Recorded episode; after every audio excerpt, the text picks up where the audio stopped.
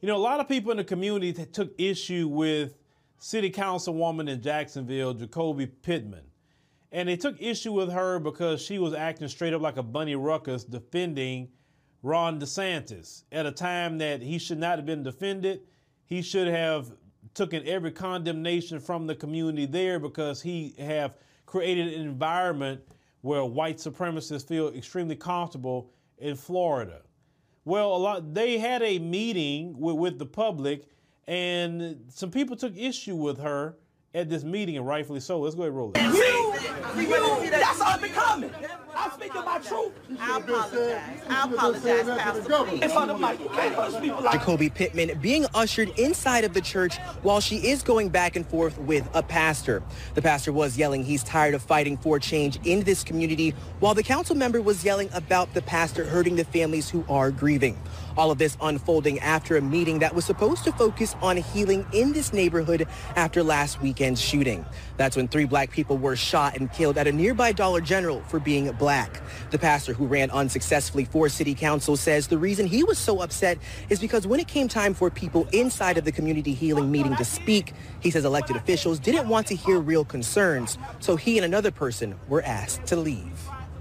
If we're telling you this is what we need to start the healing process, you should have did it. You work for us. But to tell us that we got to leave or that we can't voice our opinion, why do you call us here? It doesn't make sense. But unfortunately, we had a, a disruption of individuals that was showboating. Um, you know, they had, uh, uh, you know, concerned about last week, and I don't have a problem in addressing those issues, but today wasn't that. Listen, the best thing the community can do with Miss Pittman here is to make sure that you all get registered to vote. And when her term comes up, I think in 20, I think 2026 actually, she's in there for three years. Make sure that you have someone that's from the community, someone from the grassroots, and get that woman out of there. Because that woman has proven herself as a sellout. Y'all have to start writing names down, create websites uh, for, for these people. And for black, listen, I'm all for creating a database of black politicians that sell us out and put them on this website and say, okay, this is the people that we need to vote out. Their term ends at this time. So let's get registered to vote. Let's have a candidate that we all gonna support. We don't need to be splitting the votes. Just hey, let's choose somebody, and then we all gonna vote for them, and then get this woman out.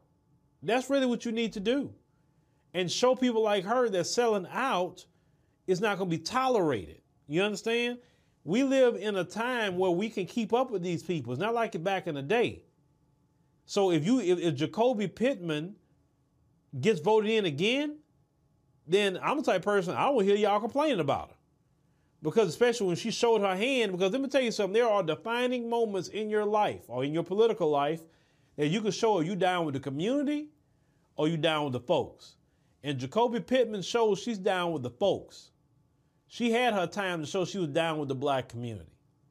She had her time to show that she can, should have condemned Ron DeSantis and blame him for what happened.